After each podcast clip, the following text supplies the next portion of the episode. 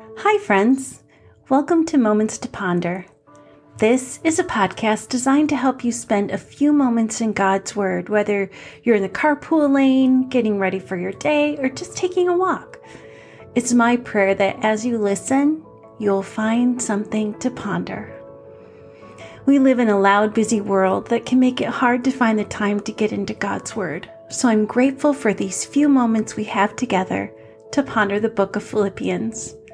I'm Betsy Marvin, and this is episode 87.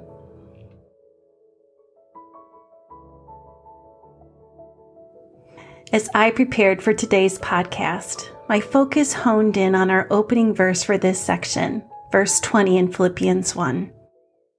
This is what Paul wrote For I fully expect and hope that I will never be ashamed, that I will continue to be bold for Christ as I have been in the past, and I trust that my life will bring honor to Christ, whether I live or die. These words seem pretty dramatic. So it got me to wondering what is behind these words? Paul has been bold during his entire ministry. He has stood unashamed continually. Yet here he speaks of trusting that his life would bring honor. So why is he hoping this? I mean, what is he facing that would bring these type of thoughts? These questions led me to do a bit of research on what was happening around the time of Paul, which led me to the Emperor of Rome. Paul had asked to see Caesar, and the dates behind this letter help us place Paul in approximately 62 AD during the reign of Nero. So bear with me as my history brain dives into the details a little bit to give us some context around the political drama that was happening while Paul was waiting in prison. Nero had lost his father at a young age and was raised by his mother who it is said killed her second husband to marry her uncle, Emperor Claudius. Now, through her influence, Nero is the one to succeed Claudius, not Claudius's own son. And in 54 AD, at 16 years old, Nero comes into power with his wife, who was also his stepsister, whom he married when he was 15. So we can guess that Nero had some issues and the Roman court was definitely messed up. Now, at first, Nero was a generous leader. He reduced taxes, banned capital punishment, and began competitions in athletics and in poetry. He loved the theater, and he was actually really well liked by his people, and even the slaves liked him because he gave them the right to prosecute abusive masters. So he started out pretty strong, but after eight years in the role, a lot happened to Nero.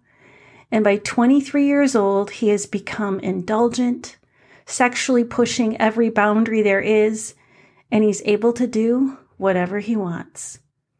I mean, he's 23 with all the power and wealth he can imagine. And he also has to lead a country. He did have great plans for the city and strategies for growth, but with wars in Gaul and other far off lands, as well as the internal conflict going on, I mean, he even had his own mother killed. It's no wonder that a simple preacher sat under house arrest for a long time waiting for an audience with him. Nero was much more concerned with his own amusement and vices than governmental affairs so a Jew demanding to see him would not be high on his list of priorities. Then, in June of 62 AD, something interesting happens. Well, actually, something tragic. Nero orders the murder of his stepsister and wife, Octavia. Now, she married him when she was 13, so she would have been about 22 when she was killed. Their marriage had secured his throne, but now he wanted a new wife, so he got rid of the old one. And honestly, this seems to kick off the downward spiral to the Nero that we often think of, the one that acted insane and would later persecute Christians. In the Roman world, Caesar was seen as Lord, and this obviously goes to Nero's head. So, a preacher speaking of a gospel and a Lord God wouldn't bring the preacher any favor in Nero's eyes. Faith and politics were basically one and the same in those days, and to not declare Nero as Lord could bring a death sentence. Now, even in prison, I'm sure the palace guards were keeping Paul up to date on all that was happening. He heard of all the murder and sex and drunkenness that was going on. This definitely affected Paul's situation. And it's in this context that Paul looks to his trial, saying, I pray that I'll be bold as I always have been. I can't back down now just because he's Caesar. My hope is that I'll stand unashamed and speak the truth boldly, even if it means I die. Wow, that hits me a little differently knowing who he's going to stand in front of. Paul goes on in verse 21 to say this For to me, living means living for Christ, and dying is even better. But if I live, I can do more fruitful work for Christ. So I really don't know which is better. I'm torn between two desires. I long to go and be with Christ, which would be far better for me. But for your sakes, it is better that I continue to live. I feel like Paul is verbal processing here, or written processing. I mean, he's saying living is Christ, but dying is better. I mean, what? But it's in these words that we see Paul actually understands what it means to leave this earthly life and go be with his Lord, the one who he loves. He's saying, I'm not sure if I'll live or die, yet as I reason it out, if I if I live, I get to be with you, the church whom I love, which is good. But if I die, I'll be with Jesus, which is better. And after all of that, Paul says in verse 25, knowing this, meaning knowing that it would be better for the church if he continued to live. He says, knowing this, I am convinced that I will remain alive so I can continue to help all of you grow and experience the joy of your faith. And when I come to you again, you will have even more reason to take pride in Christ Jesus because of what he's doing through me. Paul is saying, I'm going to live because God is going to show you joy in your faith through what he does for me. That's pretty wild to say. I mean, he's writing this before he ever even sees the emperor. But I wonder if this realization gave him some courage for his trial. We'll never know what Paul said to Nero or what Nero said to Paul. But we do know that Paul is released at this point. In fact, with the influence of Josephus, a Jewish historian, Nero freed all Jewish prisoners in 62 AD. So, knowing that historical moment, we tend to believe that Paul was included in that. This leads us to the understanding that Paul does take a fourth missionary journey where he does revisit the Philippian church and many more places, but I'm, I'm getting ahead of myself. Why go into this history lesson? Because I think we all face Neros in our lives in some way. And I wonder if we would have the confidence that we see in Paul. By this, I mean, there's those moments when we come up against something hard and it causes us to make a choice that is based on our faith, on, on what we believe. And it has consequences. And there are consequences that might be hard. Now, this is a simple example, but when I was in high school, I can remember applying for a job. And in our family, the rule was no working on Sunday. So as I interviewed, I would tell the manager that I wasn't able to work on Sunday because I had church and youth group. And that ended a few of my opportunities right there. Now, not getting those jobs wasn't a huge consequence, but I did learn that choosing to honor Sunday would have a price.